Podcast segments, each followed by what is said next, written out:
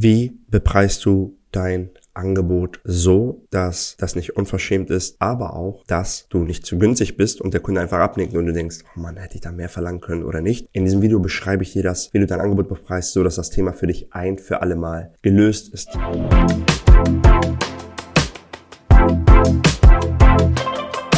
Wenn du uns noch nicht abonniert hast, abonniere uns. Wir posten wöchentlich Videos für Selbstständige aus Design, Development und Marketing. Mein Name ist Marwan.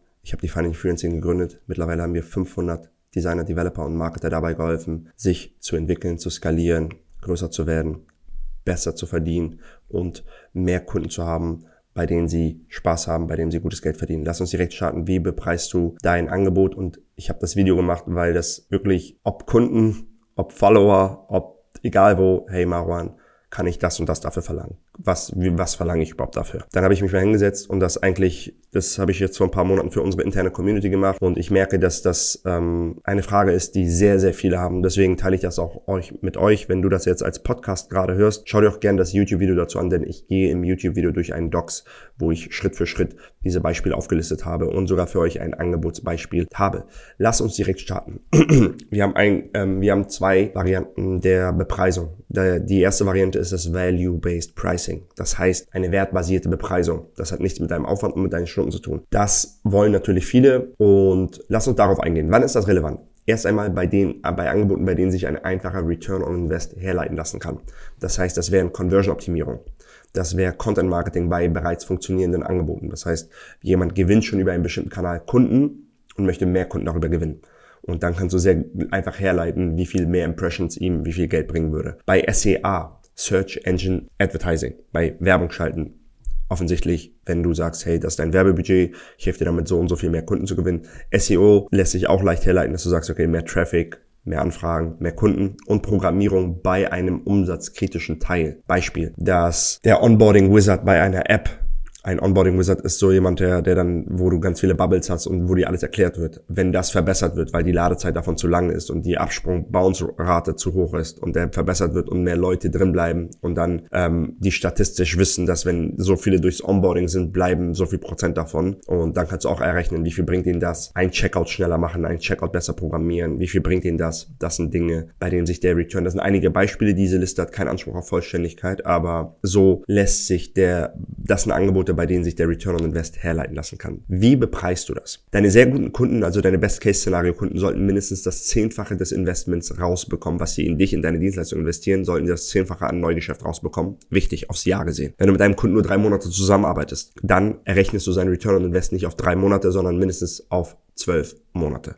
Das ist wichtig, das vergessen dann viele und sagen, ja, aber das, so schnell kommen die Ergebnisse nicht. Genau, gerade weil sie nicht so schnell kommen, berechnest du es auf ein Jahr. Und gute Kunden können auch ruhig sich in der Range von dem Fünffachen aufhalten. Ich sag, wenn alles gut läuft, wenn es der beste Kunde ist und alles richtig gut läuft und es ein Home Run wird, zehnfache ihres Investments. Wenn es ein normaler, guter Kunde ist, kann es auch das Fünffache sein. Bei dem Conversion Rate Optimierungsbeispiel sind das. Das ist mein Beispiel aus der Conversion Optimierung. Wie gesagt habe, Online-Shops ab eine Million Jahresumsatz. In der Regel habe ich 10% Steigerung für diese Online-Shops. Das sind 100k Neugeschäft. 10k hat mein Angebot gekostet. Fünf Tests, sie in der Regel 10% Steigerung bringen. Was ist, wenn der Kunde nur 5% Steigerung bekommen hat? Hat sich trotzdem gelohnt. Ich weiß, was einige jetzt sagen, sagen, Marwan, äh, da, da ist nicht alles Gewinn in einem Online-Shop. Ich gehe da nicht in die Economics rein. Bei mir hat's immer geklappt. Ich habe auch Kunden gehabt, die 100 Millionen gemacht haben mit ihrem Online-Shop. Da habe ich nur 7% geschafft, hat sich trotzdem für die gelohnt. Ärgerlich, da wusste ich das alles noch nicht so gut. Das heißt, ich habe da keine kein Outcome-based, äh, kein Value-based Pricing gehabt, sondern genau, habe da einfach anders abgerechnet, immer noch nach diesem Modell. Denn und das führt mich zum nächsten Punkt, wo, was du beachten solltest. Wie sieht die restliche Marktwirtschaft bezüglich deiner Dienstleistung aus? Das heißt, du sollst ein Gefühl für die Preise bekommen und was die Konkurrenz nimmt. Wenn die Konkurrenz alles eins zu eins wie du hat, aber sie günstiger sind, werden sie sich für die Konkurrenz entscheiden. Das heißt aber nicht, dass du alles eins zu eins wie die Konkurrenz haben musst, denn es geht ganz viel um den wahrgenommenen Mehrwert des Angebots. Das heißt, hast du bestimmte Garantieversprechen, die die Konkurrenz nicht hat. Lieber Kunde, wenn du nicht mindestens X raus hast bei dir, zahlst du nichts hast du ein starkes Track Record. Wenn ich sage, ich mache nur Online-Shops für D2C und da mache ich nur Checkout-Optimierung und das ist mein Track Record und ich habe irgendwie 30 Leute, für die ich das gemacht habe, die alle über 10% Conversion-Steigerung hatten. Ist mein Track Record stärker dann kann ich fünfmal teurer sein als meine Konkurrenz. Da löse ich mich davon. Wenn meine komplette Konkurrenz sagt, ich, wir brauchen 28 Tage, bis die ersten Ergebnisse kommen und ich sage, ich brauche 14 Tage, bis die ersten Ergebnisse kommen, ich brauche sieben Tage, bis die ersten Ergebnisse kommen, dann habe ich einen sehr hohen wahrgenommenen Mehrwert und hebe mich von der Konkurrenz ab und habe mich diesen Preiskampf gelöst. Oder ich habe eine bestimmte Methode, die dem Kunden zusagt. Unsere Methode funktioniert nach der, nach dem Conversion Lift Modell und wir bauen das auf Google Optimize auf und der Kunde sagt, geil, wir benutzen eh schon Google Data Studio. Das passt richtig gut, weil es in unserem Ökosystem bleibt und so. Und das heißt, das ist eine Methode, die dem Kunden zusagt. Und mit diesen Dingen, indem du den wahrgenommenen Mehrwert steigerst, begibst du dich in eine No-Competition-Zone. Und das ist eigentlich der Sweet Spot, wo du sein möchtest, dass du sagst, ich bin in einer No-Competition-Zone. Dadurch, dass wir in einer offenen Marktwirtschaft sind. Positionierung ist gut, all diese Dinge, aber irgendwie wirst du immer mit jemandem competen. Das heißt, im Umkehrschluss achte darauf, dass du einen geilen, starken wahrgenommenen Mehrwert hast und dass du halt ein bisschen die Marktlandschaft für die anderen Dinge bezüglich deiner Dienstleistung im Blick hast. Das ist das Value-Based Pricing. Und ich weiß jetzt jetzt einige denken, die Designer, die Brand-Designer unter euch, das sind Dinge, wo man den Return on Invest nicht so direkt herleiten lassen kann, denken sich, und was ist bei mir? Wie kann ich Value-Based Pricing machen? Diese Leute, da würde ich mit Aufwands-Based Pricing anfangen. Und das kann man auch sehr gut entwickeln.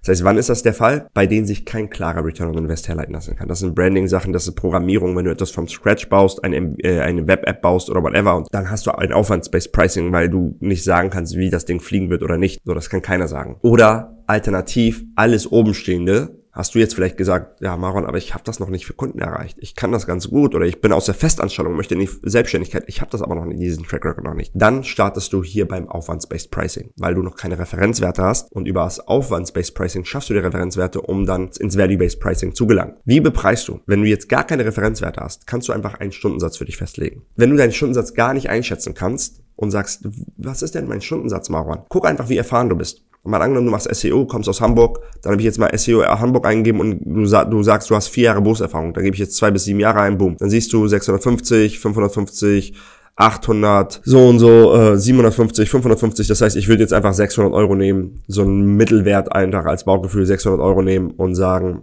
ich teile das durch 8, das sind 75 Euro. Das ist dann mein Stundensatz. Dann listest du die kompletten Tasks auf. Du weist jedem Task einen Stundenwert zu und weist deinem Projekt eine Komplexität zu. Von 0,1 bis 1. Beispiel. 0,1 ist, du machst, ist ganz straightforward. Es ist ein kleines Projekt. Du machst alles. Der Kunde ist einziger Abnehmer. In der Regel ist der Kunde selber Geschäftsführer oder Solo-Selbstständiger. Das ist in der Landingpage für jemanden. So, warum? Da kann nicht so viel schief gehen. Der Kunde nimmt ab. Alles gut. Eine 1 wäre ein großes Projekt. Du hast mehrere Abnehmer. Da sind äh, viele Feedback-Loops drin und du hast ein, zwei Subunternehmer drin. Andere Agenturen, mit denen du dich äh, koordinierst, mit denen du dich austauschst. Das heißt, um, um da zu gucken, paar Fragen, die da helfen können. Wie viele Feedback-Schleifen sind da drinnen?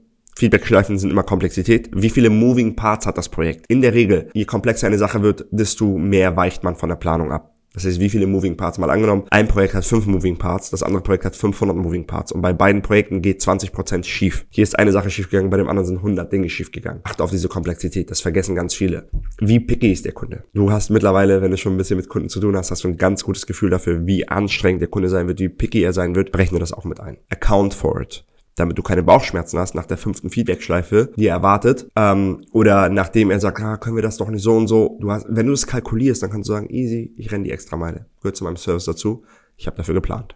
So. Und wie groß ist das Projekt? Das habe ich gerade erklärt mit 100, äh, mit 5 und 500 Moving Parts. Genau. Die Formel für deinen Stunden, für deinen Preis ist dann dein Stundensatz mal Stundenanzahl gleich Preis mal Faktor. 1 plus Faktor. Ein roughes Beispiel jetzt. Ich habe hier 100 Euro Stundensatz genommen. Das ist eine Website von der Konzeption bis zur finalen Livegang. Beispiel. Stundensatz sind 100 Euro. Workshop 4 Stunden. Konzeption 16 Stunden, bla, bla, bla. Das sind die Stundenanzahlen. Insgesamt haben wir 72 Stunden. Das nehme ich mal 100, weil mein Stundensatz 100 Euro sind. Das heißt, ich habe 7200 Euro und ich nehme den, ich habe hier oben den Faktor 0,2, das heißt Preis mal 1 plus Faktor, also 1,2, das sind 8640 Euro. Das ist der Preis, den ich jetzt anhand eines Systems errechnet habe, was ich immer wieder verwenden kann. Das wird dein Preis sein. Schön und gut, denkst du dir jetzt, Marwan. Mr. 500 Euro pro Stunde, Mr. Zeit-Geldkette lösen. Wie komme ich denn jetzt von der Zeit-Geldkette weg? Ganz einfach indem du mehr Anfragen generierst, als du abarbeiten kannst. Das ist die Position, in, der du dich, in die du dich begeben möchtest, um deine Preise zu steigern. Derjenige ist der Beste in einer Verhandlung, in einer Position, der mehr Nachfrage als Angebot hat. Das machen andere große Brands, wissen das sehr gut. Guck dir mal Rolex an. Die bewusste Verknappung, die Preise steigen, sogar über Liste. Das heißt, denke daran, dass du sagst, hey, ich habe eine Warteliste. Ich kann nicht mehr so viel anfragen. Das ist, die, das ist der beste Punkt, um deine Preise zu steigern. Dann kannst du Kundenstacking betreiben und die Preise, mehr Anfragen generierst du über Marketing, über Social Media Content, über diese Dinge. Das, wie gesagt, das Sheet ist eigentlich aus unserem Programm und da habe ich auch die Dinge verlinkt, wie wir diese Sachen machen. Aber wenn du dann mehr Anfragen hast, kannst du Kundenstacking betreiben. Ich habe ein YouTube-Video, wo ich ein bisschen das Thema Kundenstacking anreiße. Ich habe hier sogar, sogar auf die genaue Stelle verlinkt, in der ich das Thema anreiße. Das heißt, wie du deinen Stundensatz und deinen Aufwand konstant steigern kannst, nachdem der neue Preispunkt sitzt. Das heißt, wenn der neue Preispunkt sitzt, kannst du das immer wieder steigern. Wichtig. Ich würde nicht immer die, den Stundensatz kommunizieren. Zum Beispiel das hier kannst du auch als Paketpreis anbieten. Dass du sagst, hier, das kostet 400 Euro, das kostet 1600 Euro, das kostet 2400 Euro und und und. Und wenn du plötzlich jetzt deinen Stundensatz gesteigert hast, kannst du jetzt plötzlich sagen, das kostet 480 Euro, das kostet so und so viel Euro, das kostet so und so viel Euro. Das heißt, das ist eine, eine Metrik, die du selber nimmst einfach. Weil dann kannst du immer wieder, wenn der Kunde fünfmal, wenn fünf Anfragen hintereinander einfach abgenickt wurden, ohne viel Wenn und Aber, sagst du, ah, okay, es ist wieder eine Zeit, neuen Preispunkt. Dann nimmst du statt 120, 140. Und er rechnet dir das immer. Und merkst du, wie du nach und nach deinen effektiven Stundensatz steigerst. Und du wirst auch besser mit der Zeit. Wie schaffst du das? Wie kannst du diesen Preispunkt immer erhöhen? Indem du natürlich auch geile Ergebnisse lieferst geile Ergebnisse bringen, mehr Kunden, du kommst in eine Aufwärtsspirale. Und so entwickelst du Dinge, bei denen man keinen klaren Return on Invest herleiten lassen kann. Kennen Leute, die haben Branding-Agenturen, die machen das sehr, sehr gut und das richtig gut gemacht und entwickeln sich da super gut und ähm, denen geht's gut. Die haben effektive Stundensätze von 2, 3, 400 Euro je nach Projekten. Easy. Wichtig ist hier immer, dass du keine Rückschritte machst. Das heißt, der neue Kunde muss mindestens so gut wie dein bester Kunde sein oder besser. Das heißt, es muss immer eine neue Grenze. Das heißt, du setzt die Latte immer höher und sagst, okay, das ist jetzt, wo jeder rüberspringen muss. Das ist jetzt, wo jeder rüberspringen muss. Das ist jetzt, wo jeder rüberspringen muss. Und ich sage dir, es passieren wunderbare Dinge. Kunden, die in der Regel mehr zahlen, sind weniger anstrengend. Die, ähm, mit denen kannst du geilere Arbeit machen. Das heißt wirklich, je weiter nach oben du kommst, desto geiler wird einfach alles. Period. Das ist die Erfahrung, die ich gemacht habe und das ist die Erfahrung, die all meine Kunden auch machen. Yes. Wenn du jetzt mit SEO, SEA hier gestartet bist, kannst du hiermit starten, aber bedenke hier auch schon, dass du sagst, hey, lieber Kunde, können wir irgendwie noch mal gucken, was dir das wirklich gebracht hat anhand von Zahlen und so. Kannst du mal vielleicht einen Rabatt dafür einräumen, musst du auch nicht mehr machen. Die meisten Kunden sagen, okay, let's do it. Und dann kannst du dich von hier ins Value-Based Pricing begeben. Das würde ich halt wirklich machen bei den Sachen, bei denen sich ein Return on Invest herleiten lassen kann. Ansonsten ähm, bist du hier im Aufwands-Based Pricing, das du auch sehr gut entwickeln kannst. Yes, das einmal dazu. Ich hoffe, dass diese Infos gefallen dir, wenn du sagst, also wenn dir es gefällt und dir das geholfen hat, lass uns gerne ein Abo da und ein Like da zum Video. Wenn du Hilfe damit brauchst und sagst, hey, cool, wie sieht das bei mir aus? Schau mal, mein Angebot ist so und so, kannst du hier gerne einen 15-Minuten-Call buchen und wir rufen dich einfach an und gucken mal, wie dein Angebot aussieht, was man da machen könnte. Und bitte, bitte, spread the word. Wenn dir das Doc geholfen hat, wenn dir das Video geholfen hat, teil das Doc gerne mit Leuten, share the message. Ich bin auf einer Mission. Ich glaube, die Freelancer von heute sind die Unternehmer von morgen und Unternehmer schaffen Wohlstand und Innovation in einer Nation und ich will put Germany back on the map ähm, und will halt dafür sorgen, dass es uns weiterhin noch gut geht und dass es dem Land weiterhin gut geht und das ist so ein bisschen meine mein, mein, mein Drive, meine Vision, weil ich immer finde, dass Deutschland mir sehr viel gegeben hat und ich liebe die Arbeit, die ich mache und das, ich liebe es, wenn die Kunden dann Ergebnisse bekommen. Deswegen spread the message, teile das doch gerne mit, like uns, abonniere uns auf YouTube und folge uns auf Instagram und danke für deine Zeit, danke fürs Einschalten. Bis zum nächsten Mal. Mein Name ist Maron von der Freelancing.